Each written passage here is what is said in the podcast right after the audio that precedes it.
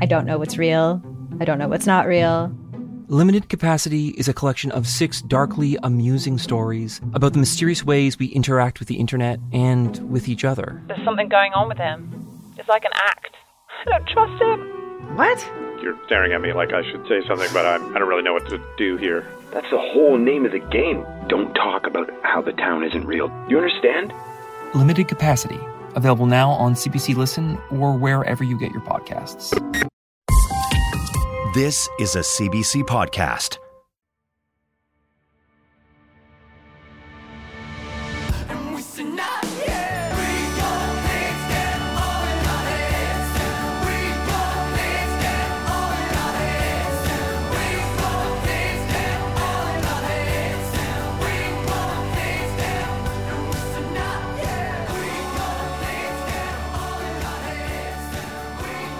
Taylor uh, has a feel to be uh, a a uh, person who now speaks more than one one language. I mean, I know, I know, like you, like you you've got like a little tiny bit of French in you, right? I used to speak fluent French, But not so much Uh, anymore. Not so much anymore. Okay, so that fell off. You went back to one. Yep.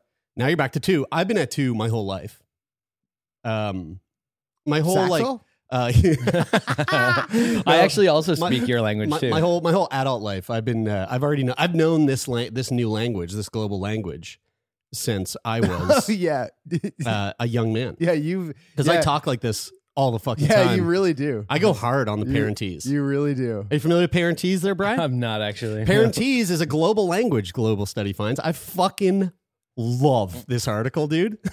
it's the cutest thing in the It world. is fucking cute. so uh, in the in the in the actual Times article, there's like there's little sound bites. oh yeah, that I you mean, I could do it. That you can. I yeah. can do it for you. I think Yeah. I've I think I've heard about this on TikTok. You might have. Oh, God. Uh, if people are wondering what the fuck is parentese, it is a global language, according to this uh, this global study. Uh, this is from the New York Times.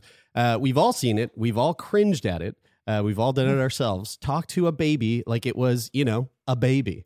Uh, so how I talk to Donut like every fucking day. Oh, hello, baby. Like that. That's a that's a language. Uh, you say in your little voice, lilting like a rapturously accommodating Walmart employee. Baby is utterly baffled by your unintelligible warble and your shamelessly doofus grin, but baby so cute.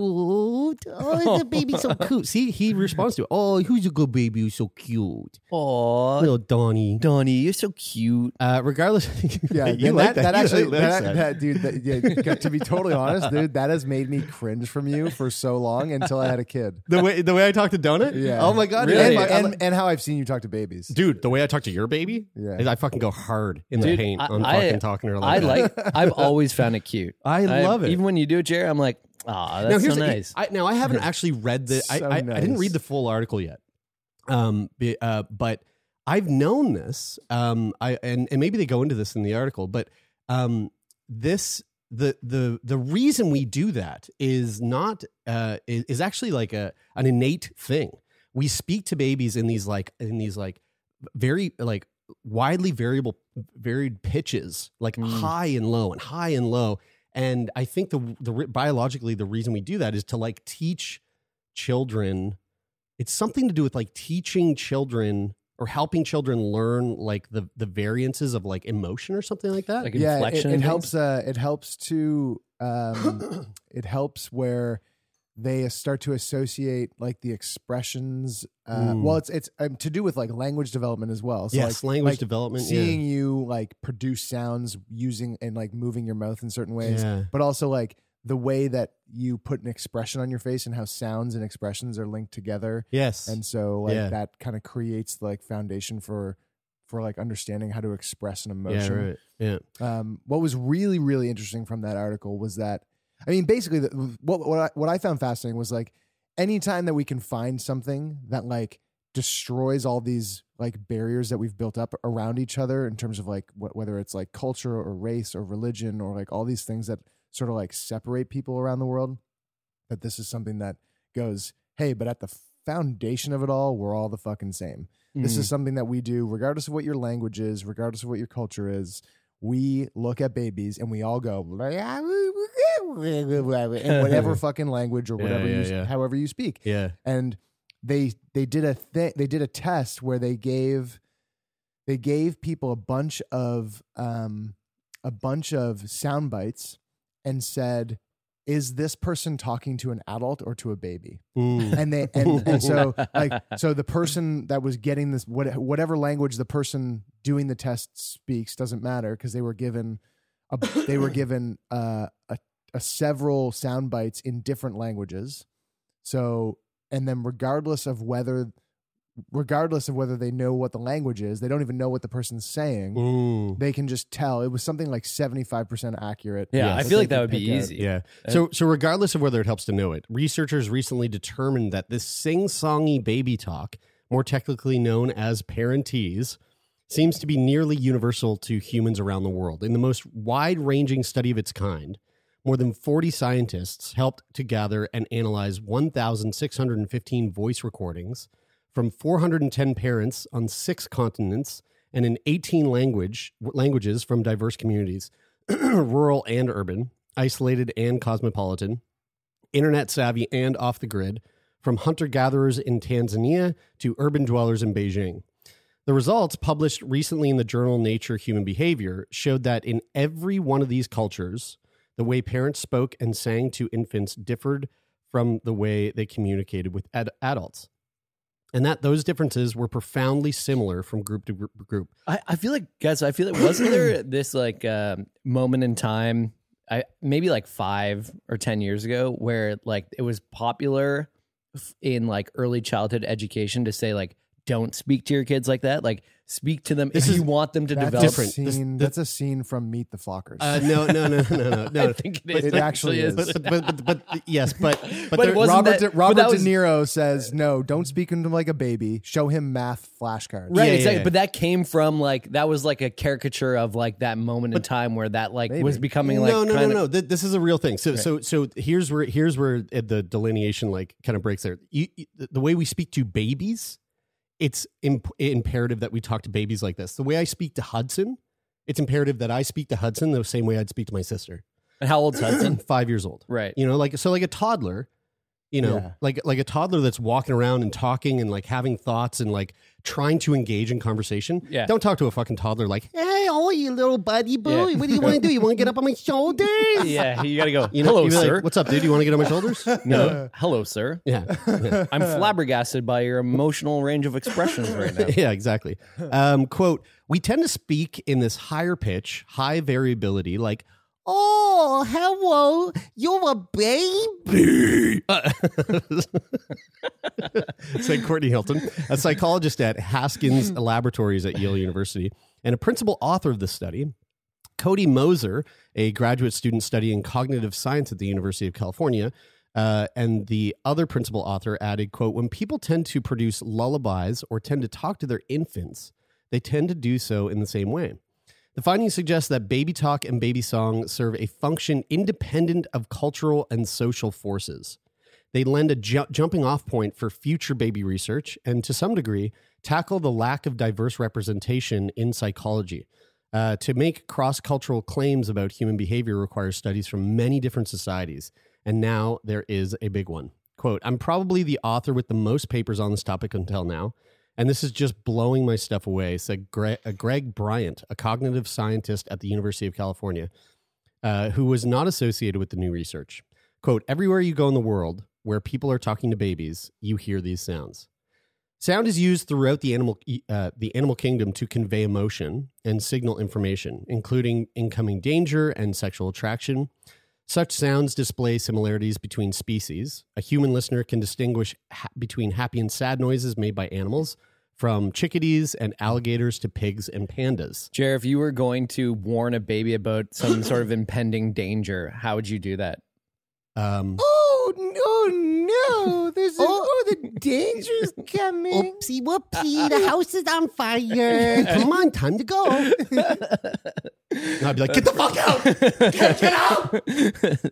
That's pretty good. Uh, scientists have long argued that the sounds that humans make with their babies serve a number of important developmental and evolutionary functions. As Samuel Mehr, uh, a psychologist and director of the music lab at Haskins Laboratories, who conceived the new study, noted, solitary human babies are really bad at, the, at their job of staying alive. The strange things we do with our voices when staring at a newborn not only help us survive, but teach language and communication. For instance, parentese can help some infants remember words better, and it allows them to piece together sounds with mouth shapes, which gives sense to the chaos around them. Also, lullabies can soothe the crying infant, and a higher pitched voice can hold their attention better. You can push, quote, you can push air through your vocal tract, create these tones and rhythms, and it's like giving the baby an analgesic, an, analgesic, analgesic. but in making these arguments, but in making these arguments, scientists, mostly in the Western developed countries, have largely assumed that parents across cultures modify their voices when talking to infants. "Quote: This that was a risky assumption," said Casey Lew-Williams, a psychologist and director of the Baby Lab at Princeton University. God, that would be so fun working at the Baby Lab. Um, oh my god, uh, guys, it's crazy when Kyla when Kyla talks to Isaiah, like when she does a high pitched voice, because like like she can do a high pitched voice way better than I can. yeah, yeah, right. and she just gets better results. yes. Well, it's like it- Really? it's Oh, it's, yeah. it- it's and like very noticeably. It's kind of like um like well I, I I hired a dog trainer when I got when when Bridie and I got Bigby years ago. And one of the things that he said to us was like, look, um I'm not trying to be sexist, but the reality is is that he's going to listen to Jeremy far more than he's going to listen to you, Bridie.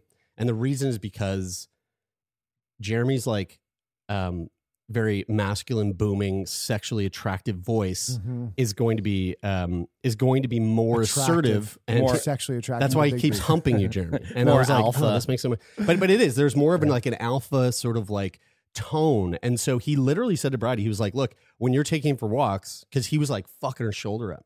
He was like, when you're taking her him for walks, lower your octave, drop your octave down, and like try to be more booming with your voice. And it was miraculous how much that worked Mhm. with him. Like because And Brady was like, baby, baby, go, baby, go. I wonder if uh, I wonder if babies can also s- sense the authenticity in which you did it. So Taylor, earlier you did when you did your first impression, like n- imagine you doing that now that you have a kid versus previous to when you had a kid. Would you feel like baby talk was more unnatural for you before you had Zaya?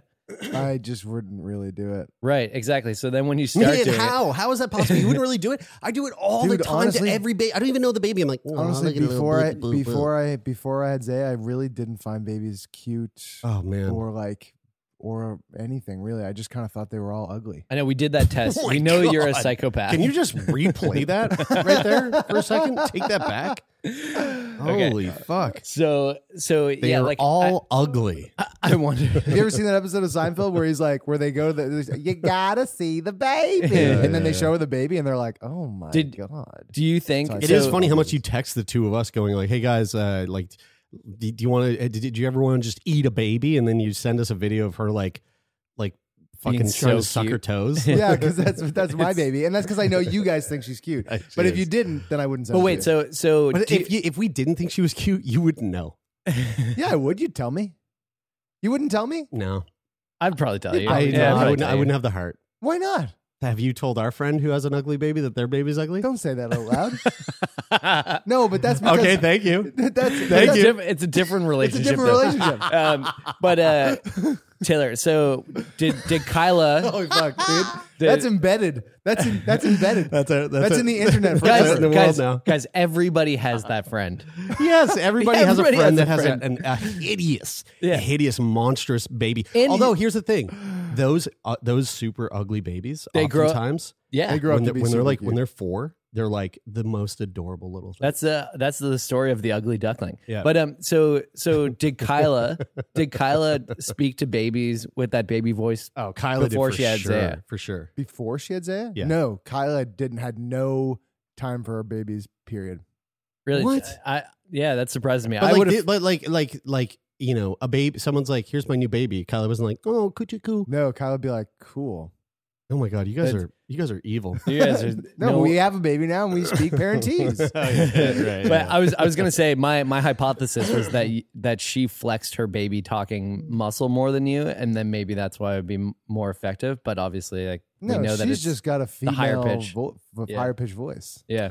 Uh, the new Hey study. Kyla, I think that you you come across. I know you're listening right now. You come across as the type of person who loves babies. So don't worry. Yeah, Even that- though you're a psychopath like Taylor, yeah, yeah. yeah, I we all think That's that what I you're- thought. I thought honestly- Kyla was like just like a, I thought Kyla was like constantly like squishing No, cheeks and and, the- no, and never. poking bellies. So the difference is that like I've always loved dogs. So when I see dogs, I'm like, oh my god, I fucking love every dog. Every Yeah. dog I fucking love, and I've always loved, regardless of whether I had a dog or not. Kyla did not. Kyla would always be like, oh yeah, I can intellectually see how that dog is cute to another person.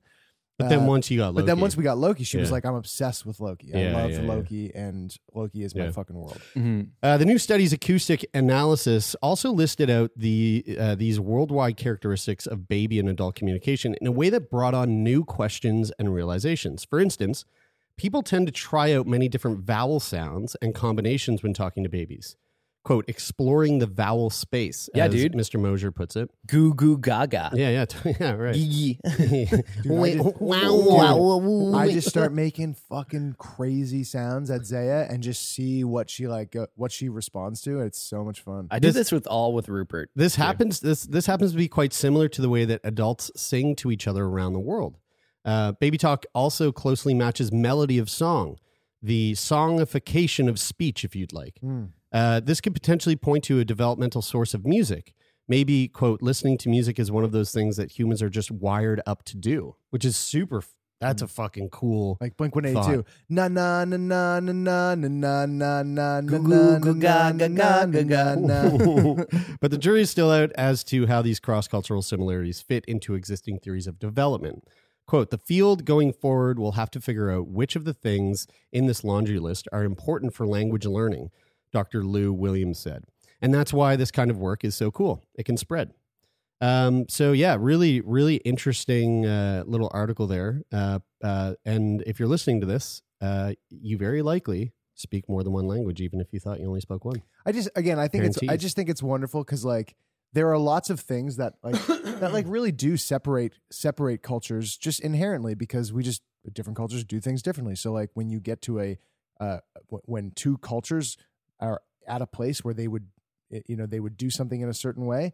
One one one is like well we're going to do it this way and the other one's we're going to do it that way. And that might seem weird to each respective culture for doing it differently. But then Yeah. like if you see somebody if if you see somebody like if, if you go to if you go to the dingle park um what is it what is that called not called the dingle park it's called I San- it's Sir called, Fleming it's called Sandford Fleming park At the Dingle. There's a place in Halifax called the Dingle, which never ceases to make me not laugh. And also, there's a giant phallic building that is Yeah. called the Dingle. It's called the Dingle, and it's a really nice park. And whenever I go there, there's like there's tons there's tons of like South Asian families that go and, and have picnics there. Yeah, and there's always yeah. tons and tons of children around. And this makes me go, oh, when you get a whole bunch of different cultures in that park, any culture could go up to any other and go up to a baby And or a kid Parentese. and be like, oh, what? and start making those Yeah. sounds, and everyone would go, yeah, that makes yeah, total sense. Totally. Yeah. No one would go, "What the fuck are you doing?" yeah, yeah, yeah. Thank yeah. God, thank God you know this now because before, if you didn't know this, and some random group of people were walking up to another random group of people with a baby, and they came up to talk to them, you would be threatened. You'd feel threatened. You know that what, Yeah. what, what you just what you just said reminded me of something pretty funny though. Did you ever see that TikTok of like No. It's, it's uh well you probably saw it on Instagram because Instagram is now just TikTok. Um, Yeah, you're it's right. it's a video. It's it's like four people standing in a row, and each one each person behind the other person is kind of blocked from the frame. Um and and so the first person speaks like English, so they say like uh, they Oh, say yes. Bicycle. And then they step to the side, and then the next person Spanish, and Bicicleta. then bicicleta, and then the next person, and they stand aside, Might and then the next person says like something else. It says bicycle in their language, and then they step aside, and the German person's like "Skleisting," and then, and, then, and then they come back and they do like another word that's like like a really pleasant word, Yeah. and every time the German says it, it's like it's super fucking grating and like aggressive. yeah, Well, you what know would why German is. baby I, talk I, sound I was like? like, par- German parentese is like Schlank, Steinsen, Slice, is warten, Sie Sleisten, Fleißen. Dude, you know why that is, which is really funny. Which is really funny.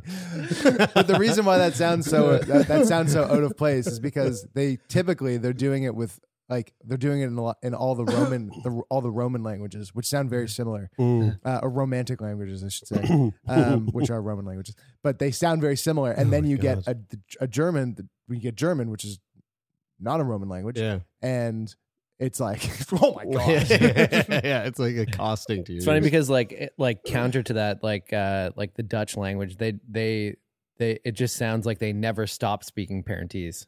Yes, like, yeah, right, yeah, yeah, totally, yeah, yeah, yeah, yeah. That's so yeah. so offensive to Dutch people, but so accurate. the Swedish cook. Torden, torden, torden. Um, uh, if you guys could learn any language, like if you could like Matrix download any one single language, you only you only got one chance to learn one. What would it be? Mandarin. I think probably the most like practical would be Mandarin, but I think if I I think German, maybe Italian. Italian's Italian's very like very sexy. I do Japanese. Japanese would be cool. Yeah, too. Japanese would be cool. Yeah. Uh, here's some really wild news. Um, so, folks, if you if you have a Netflix subscription, who doesn't?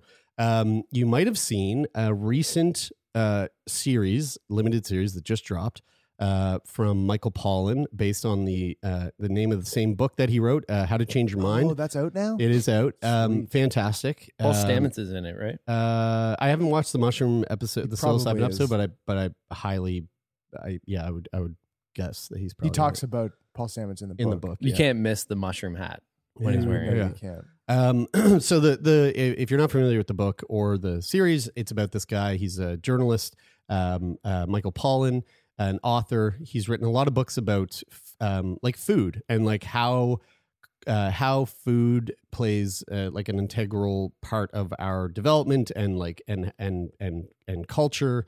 Um, and he wrote a book called How to Change Your Mind a, a few years back that was about his exploration into um, psychedelic medicines. So uh, the primary ones being um, LSD, psilocybin, um, uh, MDMA, and uh, and uh, mescaline.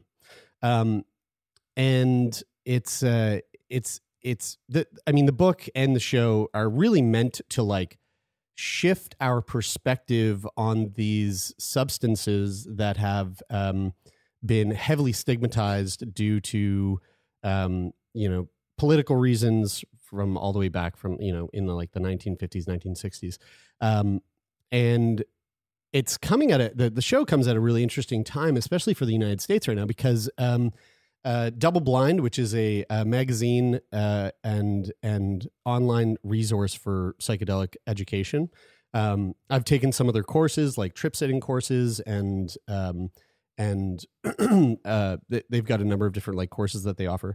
They just put out this article about how Colorado psychedelics legalization measure qualifies for November ballot. So uh, the bill would legalize the possession of certain psychedelics and allow for psilocybin treatment centers, but not all advocates are in favor of it. Colorado voters will have the chance to decide on a historic ballot initiative this November to legalize psychedelics and create licensed psilocybin healing centers where people can use the substance for therape- therapeutic purposes. Uh, less than a month after activists turned in signatures for the quote Natural Medicine Health Act, the Secretary of State's office on Thursday announced that the campaign had successfully qualified the measure for the ballot. The Natural Medicine Colorado campaign, which is backed by the Na- National New Approach PAC, uh, has submitted about 100,000 more signatures than, required for ballot access, a stabilized buffer that will see that was the result of just about three months of petitioning. The measure would legalize possession of certain psychedelics, establish a therapeutic model, model for supervised psilocybin treatment, and provide a pathway for record sealing uh, for prior convictions. So here's what the Natural Medicine Health Act initiative would accomplish if approved by voters. And this is pretty fucking cool. Possession, use, cultivation, and sharing of psilocybin, ibogaine, mescaline, not derived from peyote, DMT, and psilocybin would be legalized for adults 21 and over without an explicit possession limit. There would be no recreational sales component. Um, under the proposal, the, the the Department of Regulatory Agencies would be responsible for developing rules for a therapeutic psychedelics program, where adults 21 and over uh, could visit a licensed healing center to receive treatment under the uh, the guidance of a trained facilitator. There would be a two tiered regulatory model where only psilocybin and psiloc- uh, only psilocybin and psilocin would be permitted for therapeutic use at a licensed health. Is psilocin like a like a like a non psychedelic derivative or something? I actually don't know what psilocin is. Um, let's find out. 'Cause Uh, I, I I read something not that long ago that was like it might have been might have been Rolling Stone, Mm. maybe the Times, and it was it was it was like uh it was like science's search for a for a for all the s- that all the therapeutic benefits of psilocybin without the trip, That's really interesting because which the- I am like the, Sil- the trip is the medicine. I I mean I think psilocin is um, is a substituted tryptamine alkaloid um, and serotonin ser, serotonergic uh, serotin, serotonergic serotonergic psychedelic substance. So it's it's um, it's present in most psychedelic mushrooms together with with its um, counterpart psilocybin. So it's like Mm. one of the pieces of um, of magic mushrooms. the the thing that I I find um, really exciting about this is that it, it reminds me of the conversation that was happening around um, uh, the legalization of of weed in Canada when that happened for for recreational use that would then allow for medicinal research to Yeah. take place. yeah. um, because like a lot of these drugs, like it, it there's so Yeah. many loopholes you have to go through to be able to even use them for scientific research purposes, and therefore, like if it if it was just easily accessible, Yeah. you have to be truly like as a scientist to like want to jump through those loopholes you've got to have some sort of some sort of motivation that is just exterior to your scientific curiosity Mhm. you know because because there's just so because it's just way easier to go eh i'm going to focus my research on something that is going to be easier to do Funded. Yeah. easier to be funded Yeah. easier to get access to the research and ultimately Yeah. to be able to yeah. This could write my- potentially to do my phd change that in a big way. Not to mention this the stigma that comes with that too. So like if Yeah. you're a um, a researcher and you're doing work in you know um, psychedelics, then all of a sudden you it could be very easy for some people in the community to like paint you with this brush, like oh that's the psychedelic guy, and like maybe not take you as seriously. Yeah. And and so it it is. I could imagine that when you when you say Taylor that they would need some sort of exterior motivation. Yeah, I think that motivation would have to be really high for them to do Yeah. that because the sort of like negative consequences, even at least subconsciously in that community, would be probably hard to get. Yeah. I think it's changing. I think it'd be changing now, but For sure, yeah. Because John Ho- Johns still Hopkins, exists. Johns Yeah. Hopkins is like because Johns Hopkins is one of the driving forces behind the like psychedelic revolution in terms of it being um, having these massive medicinal benefits. Ooh. That lends a huge tailwind to the whole Yeah. thing, so that when somebody says it, you know, even somebody who might not necessarily think, uh, you know, their maybe their hypothesis is that it doesn't really do anything. They are like, but Johns Hopkins is on board, and that kind of carries this prestige with it. So uh, again, to that sentence uh, that I that I got sidetracked with psilocin. Um, uh, so there would be a two-tiered regulatory regulatory model where only psilocybin and psilocin would be permitted for therapeutic use at licensed healing centers until June 2026. After that point, regulators regulators could decide whether to also permit regulated therapeutic use of DMT, ibogaine, and mescaline. Um, and then the other thing in here is that people who have completed their sentence for a conviction related to an offense made legal under the act would be able to petition the courts for record sealing.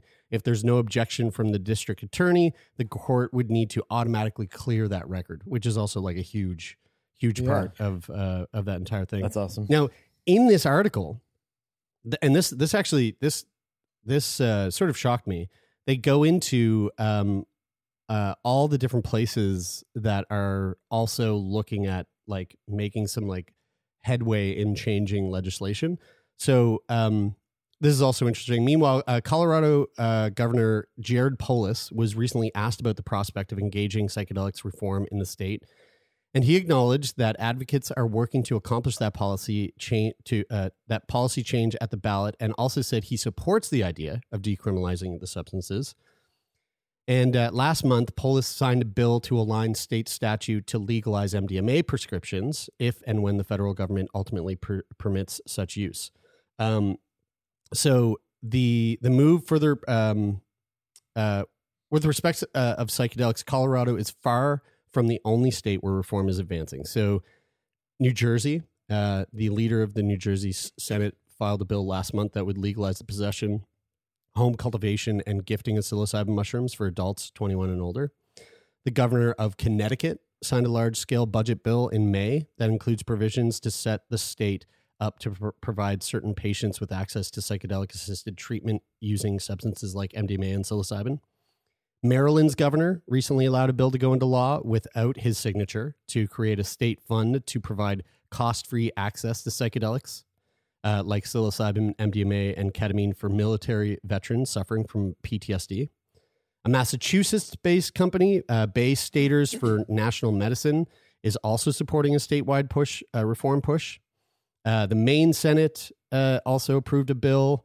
Um, the governor of Utah signed a bill in March. Uh, a Missouri House That's- committee. which is that's really interesting. Oh, there's a, there's a couple states here that Utah is Utah just i- is like, is sort of in this like very unique space because of the Mormon Yeah, population. yeah. And like if you go to Utah, it's unlike any state. It's like a bunch of dry There's a whole bunch of counties weird and- yeah. rules going on in Utah. Yeah, uh, a Missouri House committee also uh, held a hearing last month on a GOP-led bill to legalize a wide range of psychedelics for therapeutic use.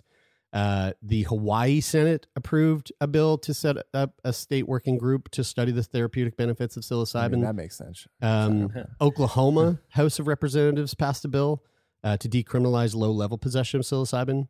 Uh, Rhode Island, Oregon, uh, Oregon, um, Virginia, California, New Hampshire, and even Texas. Uh, legaliza- uh, legislation was also enacted by the Texas legislature last year, requiring the state to study a medical risk and benefits of psilocybin, MDMA, and ketamine for military veterans in partnership with, With Baylor College of Medicine. Strong uh, groundswell coming out of Austin for that one in De- particular. yeah, Probably, yeah. I mean, it's Yeah. really great to see to see. I mean, a in the whole psychedelic realm, but also this is probably going to lend itself to the legalization of drugs in general, uh, or at least the de- decriminalization of to stop the ridiculous incarceration of people for using drugs, which is you know we've talked a lot about lately. But I do want to say that for anybody listening that sounds like that's that that maybe you know maybe your experience with psychedelics is not that great or you don't have any and so because of that you might feel like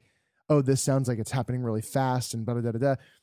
if you read just the first couple chapters of michael pollan's book you'll realize this is 20 plus years in the making well this is actually like 70 years in the making Oh, yeah. there was a Yeah. huge blackout period in the from like the 70s until the year i think it was like 2002 or 2003 but basically around 2002 the research got revived and it's been like a 20 year process since then that this whole idea of psychedelics as therapeutics Mm. for various conditions And has people- been people also might not really not swelling. realize, but like Albert Hoff, when Albert Hofmann um, uh, uh, Synthesized LSD. synthesized LSD twenty five for the first time, um, uh, Sandoz, the the the the pharmaceutical company that that made it, um, for a number of years, were giving out massive quantities of LSD for free to doctors and psychologists to study the the use of this. This was back in the 40s. It was like the same year that uh, they they discovered the atom bomb. Um, Albert Hofmann accidentally dosed himself with LSD, and that's how that that's how it came. I to mean, be. dude, Michael so- Pollan's book, like, Yeah. read Michael Pollan, read how, how, what, how to Change Your Mind. it's incredible. Gives Yeah. you an incredible history of the whole. Even like I, I think of um I think of so it was drilled into me as like a kid that that psychedelics and drugs were bad. Yeah. Right. drugs I mean as like, one like drugs this in is general, your right? ba- brain on drugs. Yeah, yeah, yeah. And- this guy just fucking making scrambled eggs. Yeah, but but yeah. the th- the point is that I think like my my mind has changed over time, and like as I've based on you know a number of different personal experiences and you know hearing other people's stories. But one, like uh, Taylor, you you mentioned that we had we've had quite a few conversations about this as of late. Like the episode that we released this week, um, "Mom Stop the Harm." That conversation, it, it, it's like sometimes you think something would be counterintuitive to the way that you would typically respond to a situation, but it actually yields a better outcome in the end. And like the decriminalization of drugs in particular, to some people seems counterintuitive. They're like, drugs are bad. We should, you know, lock up people so that we keep drugs off the streets. But the research shows that that doesn't work I mean, just and like, and I mean among other even like hundreds of other reasons too. But but the thing is is that like if you feel that way and if if like the idea of legalizing these drugs makes you feel uncomfortable, then you should you should do like you should look into some of these things a should little bit more. yourself. You should educate yourself. Yeah, it's like it, it's like um, for years I hated Bruce Springsteen, and uh, I just think Bruce Springsteen sucks. And then I was camping the other day, you and realize that he's been trolling America. I was camping the other day, and a guy that was there, Keegan, uh, was like, "Can I can can you play um, uh, an album called Nebraska?" And I was like, "Yeah, sure." And I, I looked it up, and I was like, oh, "Fuck, it's fucking Bruce." And so I put it on What's his nickname? The the uh, the the boss. The boss. I put on the the album, and uh, it was one of the best albums I had listened to in a long time. Mm. And so I changed my mind about how I felt about Bruce Springsteen. um, still think the E Street Band can suck it, but that album Nebraska, it's pretty fucking great. Well- and I feel like there's kind of a similarity here in that there's someone out there who just thinks that psychedelics suck um, until you put that one perfect psychedelic on. Uh, maybe it's a tab of LSD, and you go, "Oh, this is pretty great." And, and the mentality, like I was sitting around, I did the, I did a ride last night with a group of buddies, and we went to get some beers afterwards, and and uh, we ended up on the topic of you know smoking weed and doing mushrooms and stuff, and and and when the and when the when your when your default assumption for doing something like mushrooms or LSD is like to have fun yes. or to like do it like at a party or something like that when that's your default assumption for what that's supposed to be how it's supposed to be done Yeah. Then it does take that like oh i don't know and like i, I i'm not sure if i want to do it or i or i uh, i did it and it wasn't great and it's like yeah uh, that makes sense Hmm. because it's very similar to, to weed. You know, it's like Yeah. when le- weed got legalized. Like, I don't know. Like usually, what I mean, back in the day when I was in high school, and I was smoking weed. I was smoking weed to get fucked up. You know, Yeah. and like and like to like fucking put on like weird. Like sit around a basement with a bunch of fucking gnarly dudes from Sackville and like put on Yeah. Pink Floyd, fucking like. Ew. but when you Yeah. approach But it in then- a context But now of, today it's uh, like, oh fuck, man, I gotta like, But there's kinda a- gotta there's an relax. so eat a intention, couple there's a- edibles and yeah something that you want to something that you'd like like to accomplish or Yeah. or, or or maybe not something specific but something that you're just going like i wonder Like a what r- will come up Yeah, or like a reset. You know, Yeah. it's just like a, a, a way to reset, but- as opposed to like a way to get fucked. But up. even Yeah. like, I mean, recreational use is, is one thing too, and even like recreational use with intent is another thing. But Yeah. but like, think about um, was it was it Tom the the guy that we had on that was the first person who did yes, legally did um, Yeah. uh, psilocybin Yeah. for uh, Thomas PTSD treatment Yeah. in in Canada. Like his story wild. is in, is incredible Yeah. and and like you know not to not to give the entire revisit the entire story but like Coles Notes he had incredibly intense anxiety and did this guided um psilocybin trip in a with a doctor around and with a massive dose. and that anxiety yeah went away i mean i don't mind Yeah. talking about it but in terms of like therapeutic use for people with like mental health things and and and a number of different like existential like existential crises and stuff i mean to me as far as i'm concerned with what i've seen that's like settled science oh yeah, And now we were Yeah. like, and now I think, inter- at least me and everybody else out there, maybe who's not as far down that rabbit hole, you need to concentrate on the on the therapeutic uses. Yeah. But for me, I'm I'm moved on to like the the the the like personal yes, the like personal use for self development. Yeah. Yeah. Like Like outside, like going to therapy. Yeah, like outside of outside of needing it for a treatment, Yeah. like a Um, like a diagnosis, like a clinical treatment. Yeah.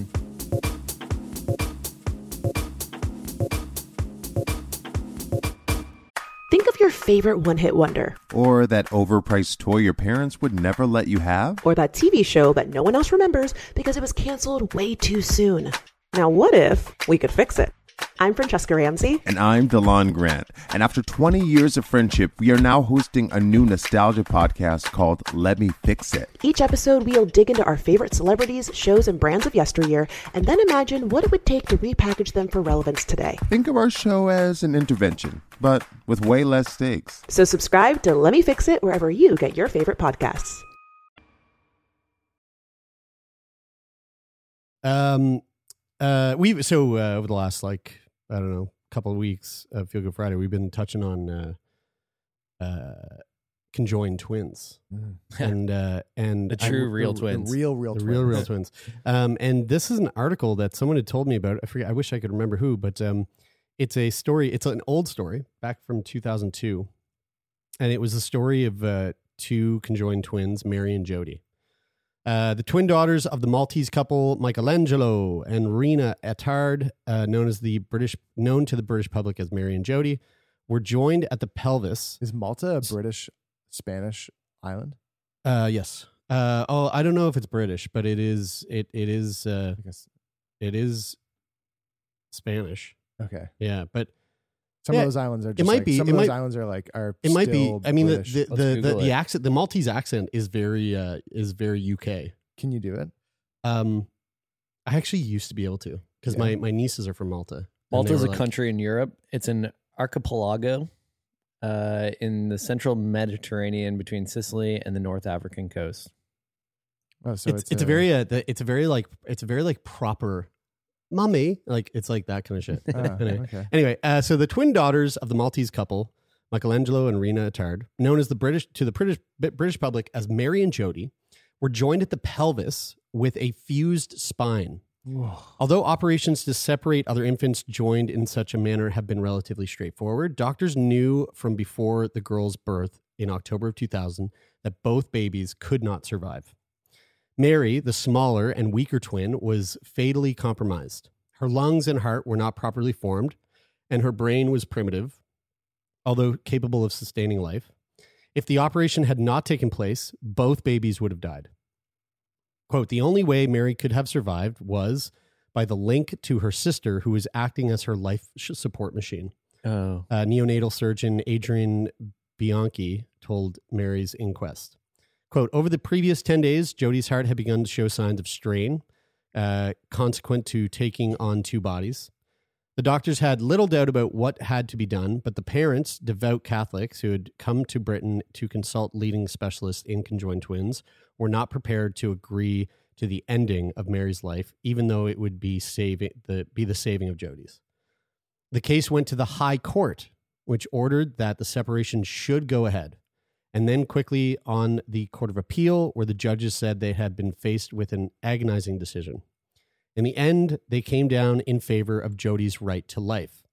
Quote, Mary has always been fated for an early death, said the senior judge, Lord Justice Ward. Oh, dude, that's Quote, a heavy ruling. Though Mary has the right to life, she has little right to be alive. She is alive only because, to put it bluntly, but nonetheless accurately, she sucks the lifeblood of Jody, and her parasitic living will soon be the cause of Jody's ceasing to live. Whoa, dude. That's our that's a hardcore statement. That is intense. Uh, Jody is entitled to protest that Mary is killing her. The best interest of the twins is to give the chance of life to the child whose actually bodily condition is capable of accepting the chance of her advantage, even if she has to be at the at the cost of the sacrificing a life. Quote, I am left in no doubt at all that the scales come down heavily in Jody's favor. The Catholic Church and other uh, campaigners vigorously protested at the decision, but the parents decided not to take the case to the House of Lords. In a 20 hour operation, the bones and internal organs shared by the twins were separated, and neurosurgeons delicately divided the spinal cord. When the main blood vessel connecting Mary to Josie was severed, the weaker twin died. It was an incision the two surgeons, Alan Dixon and Mr. Bianchi, made together in silence and, they said, with great respect. Jody, whose real name, Gracie, was disclosed after the operation, is living with her parents in their native island of Gozo and is said to be doing well. Doctors said she should be able to lead a normal life and have children of her own. Rose, Mary's real name, is buried on the island. Whoa. Wild story, eh? Yeah. That is wild. Yeah. Uh, fuck. And wasn't it like something like some crazy number, like only only like two or three percent of conjoined twins actually live? Like live to be birthed? Yes, yeah, right. Like like after birth, there's like a, a very high percentage of them that that uh, die before like being able to Yeah. to So- grow and So wait, just to clarify, so the parents obviously didn't want to separate them, yes, but Yeah. Mary, sorry, Jody, the one who was who Jody was, was- healthy, yes. the healthier one. yeah. she would have probably had a shortened life She would have if died. if if she wasn't separated from the Her the organs Mary that could was- not sustain two lives. It was Right. they both die or one dies. Right. So, uh, like, I I can understand that somebody with a different perspective would, you know, not want to make that decision to end the life of. I think it's Of one of pretty them? easy to to see that from both sides. Yeah. But but but um but the ending sounded like Jody is now living a can live a full on normal life. Yeah. Like I'm I'm surprised at how Well, it's, I mean, it's it, it's it's different, but it's it's not that much different from like the the abortion debate when it comes to like religious beliefs.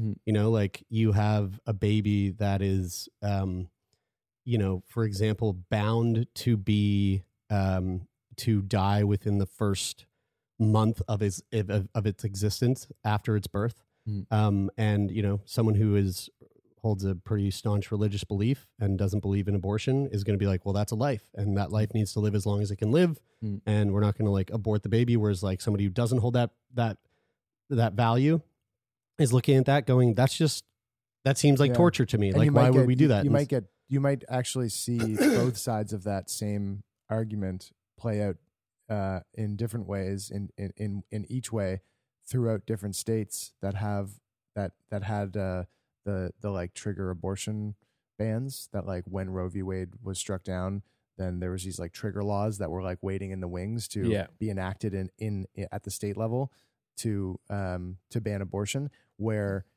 I, I don't quote me on this but I believe that this is true whereas and I don't know what states are which but there'd be some states where it would say that if the life of the mother is in danger then that basically negates the the law the the abortion ban and that they can they can they can perform an abortion to save the mother's life but then in other states that's not in effect which is basically the each side of that situation with the twins Mhm. where it's going in one case we Mm. think that we we think that we think that we should just let it be and like let let let God roll the dice Mm. and they either both die or maybe there's a miracle and they both Yeah. live Mhm. or one lives Mhm. whereas the other one's like well let's take Yeah. action because we know that we can save the life of the mother if we Mhm. have if we do an abort if do you we think that's abort how he does child. it? God Rolls the dice.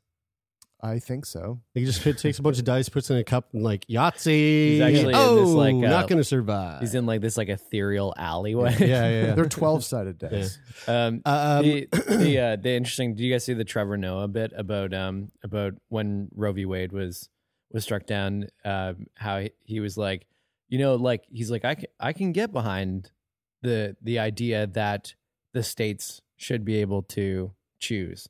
You know, they're like.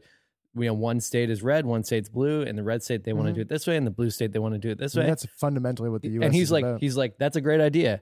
So, but what if we took it a little bit further? You know, like each city in those states might be different. Like you have like an Austin in Texas, and then you have like a Dallas. So, you know, why don't we then let each city choose what their their laws are? And then he's like, but then the neighborhoods are different. So why don't we why don't we t- take it another step further and take it down to the the neighborhoods? And then doesn't why don't we take it one step further and then take it down to each house? that doesn't really then- hold that yeah. actually that argument doesn't hold up because the reason that states can make that decision But that's the is joke, Taylor. the- yeah. It's it's a joke. The Yes. joke is that if you keep following it down, it gets to It the should just be individual's each choice. person's choice. That's the fucking. that's the joke. No, I understand. I, I I get the joke part of it, but but the but the reason that the state can make it can make a law is because there's no overarching federal mandate. So that is what allows the state to make the law. So once the state has a law, the, the smaller governments underneath it can't make their own law about it. Totally, but the but his point in the argument is is that if if the because the whole point I that get they the were joke, making Brian. yeah the whole point that they're making is that is that I don't disagree. the reason why Roe v. Wade was being struck down was because like oh we should allow states to choose they there should be a they should allow allow them the opportunity to choose that and then he's like yes okay well then why don't we just let individuals choose Yeah. obviously there's no overarching federal law in that case Yeah. but it makes yeah it would it would make a lot of sense in in that case Um, let's move along to one of the one of the best things I've ever seen. Uh, One of my favorite things is uh in the world is UFC. One of my favorite things in the world of UFC is uh is post fight interviews. Uh typically they interview the winner of the fight and oftentimes uh th- those interviews can always be one of several different things. It can be very boring where the guy's like, "Yeah, it was great, you know, I went in there punched that guy. And, I want to uh, thank God and he for went out, and yeah, yeah, thanks God for rolling the dice on me this time, and I won the dice roll. Thank God, thanks. Um, or they could be really like like really intense, you know, where a fighter like gets up there and just starts calling out another fighter, and it's like something out of the WWF, you know, it's like really classic WWF. Or it can be something really hilarious, you know, like uh, uh, Derrick Lewis, one of my one of my favorite heavyweight fighters. You know, he comes out and he's like sweaty as shit. He just want to fight, and and uh, someone asked him a question like, "How you feeling?" He's like, "My balls is hot." Like it, it's it, it can go so many different ways. he took his shorts off he took his took, he's like, "Why are you taking shorts off?" My balls is hot. Um, but this past uh, Saturday, uh, UFC over in London, uh, Paddy the Baddy, the the the, Paddy uh, the Baddy. the fucking Scouser from Liverpool, uh, won his fight. Uh, thank you, Paddy. Uh, you also won me some money. Um, but after his fight, he actually gave a heart wrenching post fight interview, and um, uh, the reason we're playing this here is because uh, I think that uh, Paddy raised a really good point, and uh, he went through some trauma right before his fight, and um, and what a what a fantastic use of a massive platform for someone who um, went through something so hard, and you know he has a matter of thirty seconds to make a point, and he really he really made the most out of those thirty seconds. So check this out. But uh, can I say a few words? Please. I wanna, I wanna dedicate this fight to little baby Lee, little warrior. Like more of a fighter than any of us will ever be.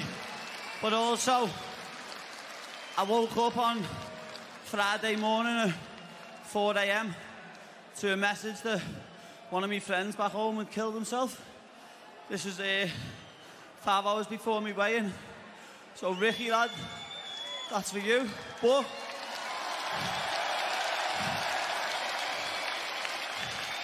there's a stigma in this world that men can't talk. Listen, if you're a man and you've got weight on your shoulders and you think the only way you can solve this by killing yourself, please speak to someone. Speak to anyone.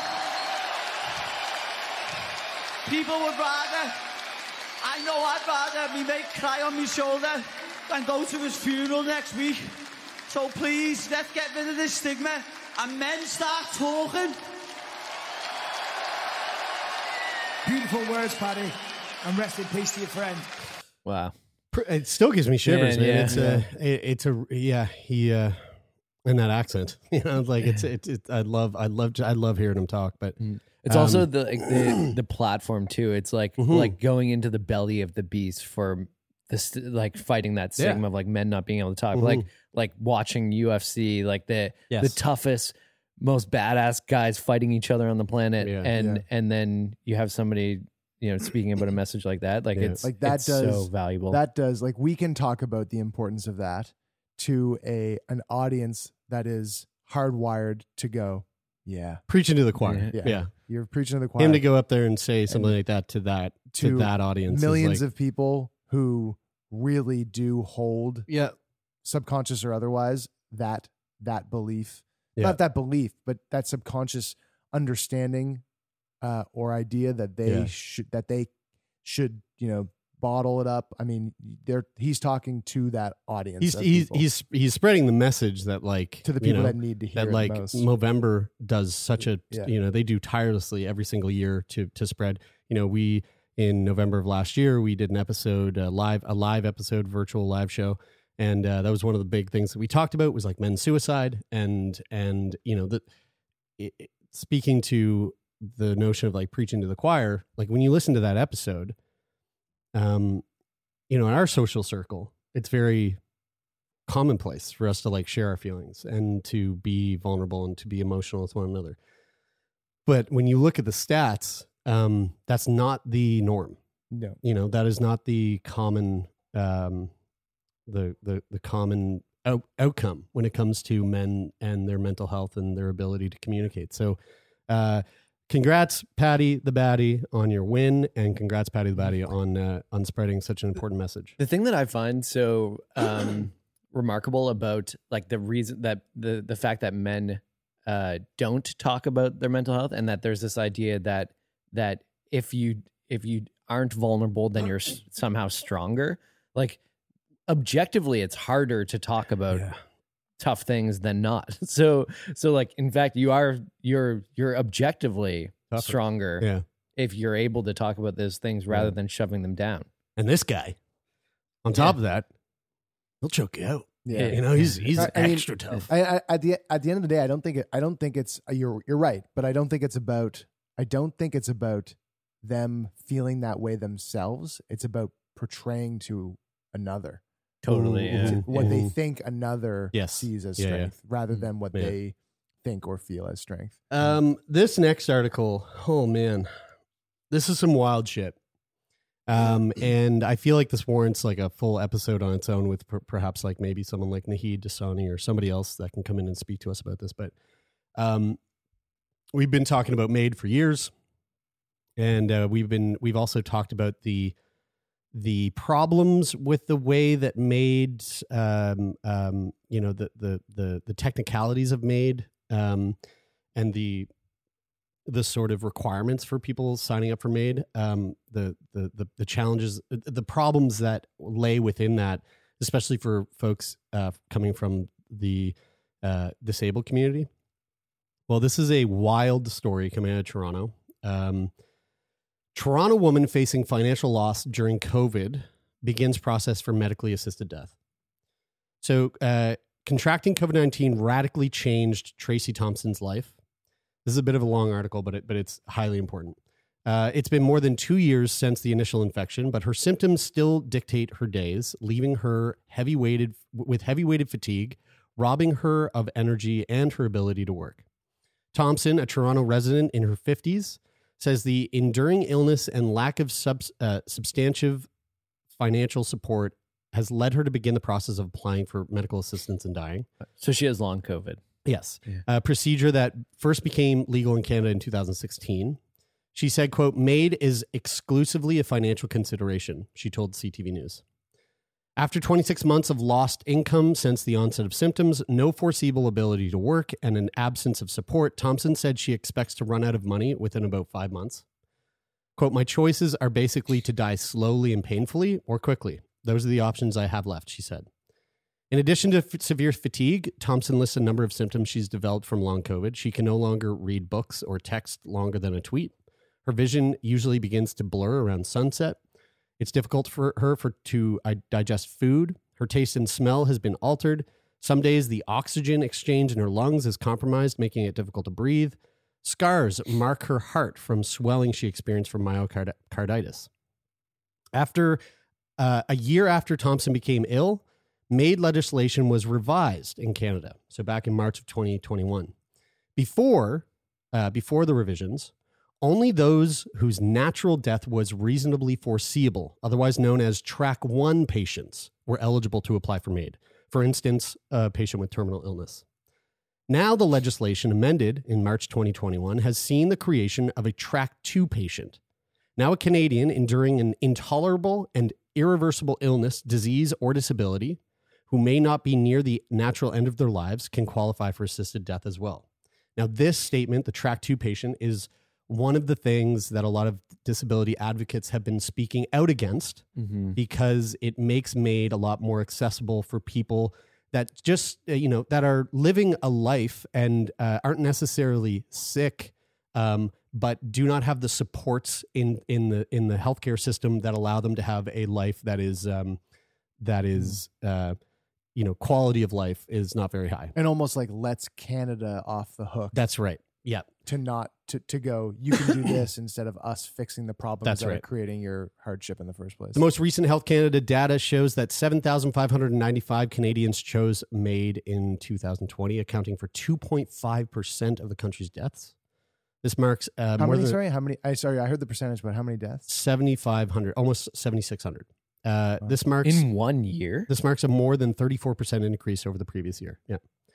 However, in 2020, only patients who had reasonably foreseeable deaths were eligible for MAID. Since then, the potential pool of applicants has substantially grown. So that was when they just had track one patients. Before Thompson contracted COVID 19, she worked as a chef in Toronto. Her job consisted of long hours crammed with quick decisions and physical exertion. Now, she says deciding whether to stand up and fill a glass of water can be her day, uh, can bring her day to a standstill. Quote, from being able bodied and employed to basically bedbound, I can't get up on average for 20 hours plus, 20 plus hours. I have very little capacity to expend the energy physically, mentally, and emotionally, so I try to stay home all the time. It's not that Thompson wants to die. In fact, she still treasures the little bursts of joy in her life. She said, quote, I'm happy to be alive. I still enjoy life. Birds chirping, small things that make my day are still pleasant to me. They're still enjoyable. I still enjoy my friends. There's a lot to enjoy in life, even if it's small. Yet, a world in which Thompson cannot access an income is not one that she thinks she'll survive. Quote, I don't relish the idea of suffering for months to come to the same conclusion. When support is not coming, things aren't going to change, she said. It seems irrational to put myself through that just to die in the end. Since Thompson's illness is not clearly outlined in the Ontario Disability Support Program uh, eligibility, which currently grants a single applicant a maximum amount of $1,169 a month, she believes it could take uh, years to qualify, something that many Ontarians, uh, Ontarians, yeah, who've applied for the program say is not uncommon. Even if Thompson did qualify, she says the whole sum of the monthly support would at best cover her rent. Uh, At best. She said that would be the entirety of my living budget, she said. So far, Thompson has sought one doctor's approval for MAID and is waiting to hear back from a second specialist. To be considered, an applicant needs two independent doctors or nurse practitioners to confirm they meet the criteria. That goes alongside a written request for MAID signed by the person who is applying for it. Once you've completed all three things, you're good to go. Man, what a challenging thing for a doctor. Uh, while Thompson is still working through the necessary steps, she's confident she'll get the approval. As best I know, I would meet the criteria. I am very ill. There is no treatment, there is no cure. You do not have to be terminally ill, she said. Uh, while Thompson is el- currently eligible eligible for MAID, there's a new cohort of Canadians who will be able to apply in a matter of months. Beginning on May March 17th, 2023, applicants with a mental illness as their sole underlying medical condition will qualify for MAID. Wow. Mitchell Tremblay ha- has already penned his letter for consideration. At 17, he, rec- he received a number of mental health diagnoses, including post traumatic stress disorder, generalized anxiety, and a massive, a major depressive disorder. The following year, a couple days before his 18th birthday, his parents kicked him out of the house. Quote, My parents didn't believe any of it. If, uh, if the help had been there, I would have had a completely different life. For nearly 15 years, Tremblay has been on ODSP, uh, the, the support program. Uh, he said he appro- uh, he said the approximate one thousand dollars was just enough to live on. With an incremental change since then, he said he's barely been able to survive. "Quote: I'm basically living on the same amount since 2008." He said, "I've gone homeless uh, so many times I can't keep track." Looking back, Tremblay said that if he'd had the financial and emotional support even just 10 years ago, he could have had an absolutely different life. Not to mention the current um, inflation rate in the country too. Oh my God. Dr. Naheed Dosani, a Toronto palliative care doctor who we've had on the show a number of times in the past, um, uh, and health equality leader at Kensington Health, said many people who are choosing to pursue MAID following the recent revision are doing so to alleviate their suffering, but it can be difficult to dissect the root of the suffering, he says. Quote, one of the things that becomes very difficult to tease out is when suffering is, is related to the fact that people don't have housing or food and how that is so difficult to separate from suffering related to a medical condition. My worry is that we are creating a situation where it's easier for people to choose death by MAID than to choose to live well because society is not offering them adequate access to money, housing, food security, and social support. Lack of affordable housing and financial support do not alone qualify for a patient for assisted death, but Dr. Stephanie Green, a MAID practitioner in Victoria, BC, said such complexities may contribute to a person's suffering. Quote, suffering is one of the elements required for eligibility for MAID, so it's impossible to discount these issues when assessing someone, she said. As a MAID practitioner, Green said it's part of her job to evaluate the issues contributing to a person's suffering and strive to seek out, inform, and make available the limited resources that do exist. Quote, our healthcare system is woefully inadequate in serving our population with these resources, Green said, but I do not think we can hold these patients hostage. There are circumstances where an assisted death is appropriate, said Dr. Harriet Van Spall, a physician in Hamilton, Ontario, involved in MAID research. Quote, but when related to socioeconomic status, living conditions, loneliness, or control of symptoms that can be cared for, it's quite tragic for people to have to choose MAID, she said. Van Spall said part of the problem is that society has become transactional to the point where that we view some lives as more valuable than others. Quote, we have to be careful we don't apply laws that inadvertently help people terminate their lives because they don't feel valued or respected or that they belong, she said. As Thompson takes steps towards an assisted death, she says she's mindful of the way MAID and access to assisted death intersects with marginalized groups in society. She said, quote, the government as a body is telling people that they're willing to assist them to death because they don't have enough money to live with dignity. That's a pretty clear si- signal to me that unless you are able bodied enough or able minded enough to work and produce profit, then you don't have any place here, Thompson said. Yeah, I mean it's uh like I- it, It is. It's fucking wild. It's a it's a it's something that's like you know it's stuck between a rock and a hard place because if you have the ability in the presence of MAID in the way that it is right now, you could not that we will, but you could create a scenario where it becomes so prevalent to to use the access to to use access to MAID that the advocacy that is necessary the the advocacy and the pain felt by the people that are not being supported Yeah. is not present to force the change Yeah. to to change the circumstances that make them want to access MAID which is horrible. Like that's a that I mean that would be a that that would be a horrible way to finally see change. Mm-hmm. You know, it, it, it after having to to witness I thousands I and thousands of people die. What I think is it does. I think it. I think it diminishes the ability to change because. Oh, I the- see. Because because the people that because again this is a possible. This is just like Yes, one possible yes, yes. track. Is that if if it becomes really really popular is not the right word, but you know what I mean. Mhm. Becomes really really common to access MAID under these circumstances.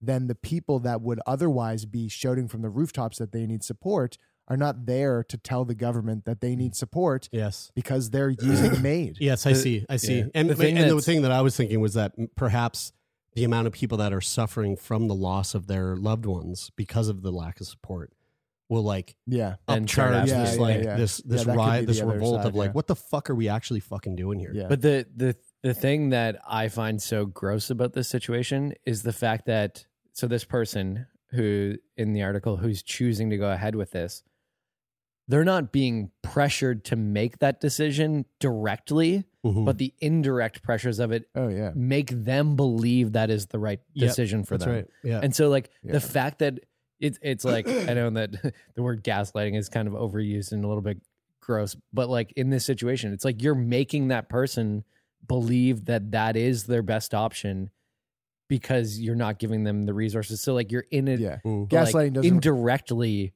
It's a bit of a convincing them that, that that that it is the right choice. yeah. Bit of a weird word just be, just from the perspective of like you are giving that person the you are making that person to feel as if like personifying the government.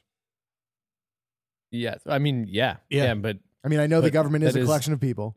I understand that, but like, this is uh th- I mean this just goes to show that like the conversation we had with Guy Standing the other day totally. you know it just it puts While another it puts another piece in place um as to why you know something like a basic income is it Yeah. could could fundamentally change so many people's lives that to the to the degree of them deciding not to elect to to have their lives taken by by through through through like medical intervention it's Dude, fucking crazy Also, by the way, um, just this is uh, this is my personal opinion, hot take on the the response that I got personally to the guy standing episode. I shared um, a clip on my personal Instagram. Were people pissed that he was sitting? Yeah. no, but, but I actually, I actually got like ten or fifteen messages from people who are like, you know, fuck that guy and his ideas because There's a lot- inflation. there's a or lot- because yeah, there's a lot of people. and like and based on the you know test uh the the Mhm. the trials that they've done, like th- these people are just you know projecting their own opinions Yeah. on this without even doing any Listening of to their the own fuck- research or listening to the fucking episode. and yeah and and he, he and touched so- on inflation. and so my frustration is is like those people, their ideas of like that that prevent something like a universal basic income to even be considered Yeah. Are causing people like this to choose death Yeah. over Yeah. their yeah. own. because I, I, I'm also because I mean we had we had a, this conversation I think la- later that same day when we talked to Guy, but like I'm not going to sit here and say that I am 100 percent for universal basic income and I think that it is the be all end all and the fix or whatever because it's I don't think you should. because it's because because like who fucking knows? I mean it that could have practical problems that we have not even begun to consider even at the most educated uh, level of of economists. Only one way to find out. but but to have the response and especially m- almost certainly from people that didn't listen Yeah. of like this is- Entirely from this people is- who didn't this listen. is my like gut reaction to hearing the words Yeah. universal basic Yeah. income it's like you are not doing yourself Yeah. if that's how you feel and you created that stance Yeah. more than six months ago and haven't revisited it at hmm. all since that you made that. Yeah. decision and that continues to be your reaction you need to remind yourself that the world has since changed in time Yeah. and you need to re-understand why you feel that way Yeah. or whether you should feel differently because it- I like like for years I hated Bruce Springsteen.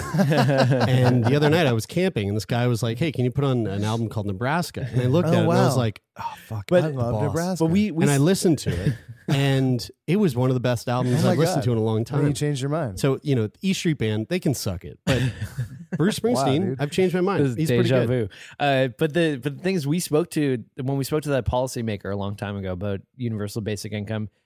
Uh, he said nobody could say I agree with universal basic income and that sentence be a fair statement because universal basic income will come in. You know, there's there's a, a million different ways you could cut it. There's a million different ways you could set it up, and so not all of those ways are going to yield.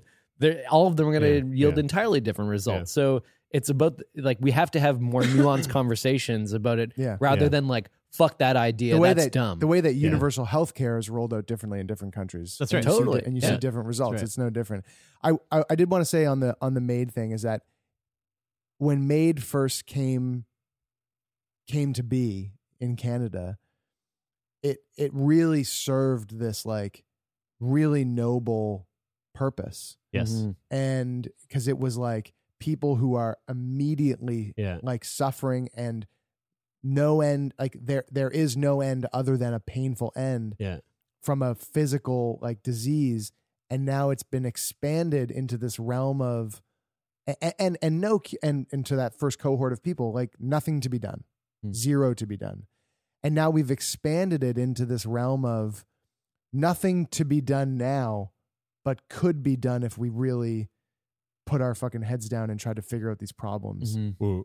and now you- but you can also do it now and that is really sad Yeah. Mhm. that we that that that that has to exist instead of the problem solving Yeah. yeah it's like like audrey parker's version of MAID has such a like like warm spot in my heart Yeah. you know like i i love i love that she was able to do that Yeah. it's like my favorite episode we've ever recorded and then but then you take it to where we're at Yeah. today and there's a whole bunch of issues with it Interesting stuff. Uh, so maybe we'll touch on this in the coming weeks uh, with our Wednesday episodes. And speaking of that, folks, uh, thank you for listening. I had a I had a what the health prepped here, but I got to go. I got to go get a tattoo. So uh, I will carry that over to next week. And uh, while you wait for next week's episode, if you want to support the podcast, you can listen on Mondays. Again, like I said, Wednesdays uh, or every Friday here on YouTube or wherever you find podcasts. Uh, and if you want to uh, support further, you can leave a rating and review on Apple Podcasts or leave a rating on the Spotify mobile app. We would appreciate that. And of course, uh, Discord popping off. We got lots of fun conversations happening over there. If you want to join the Discord, the link is in the show notes. And uh, we touched on a couple of different controversial things today on the idea about the twins and the idea about MAID and all those things. And we are not attached to our ideas. So if you disagree Like with us, conjoined twins. like conjoined twins. So if you disagree with us, we would like to know why. Letters at sickboypodcast.com. Uh, and if you want to be a guest on the show, you can go to sickboypodcast.com slash contact. And thanks as always to the folks who make this show happen. A huge shout out to uh, Rich Aucoin for the theme music and Jeff Lonis, who is our manager. We love you guys so much. That is it for this week. I'm Brian. I'm Taylor. And I'm Jeremy, and this is Sick Boy.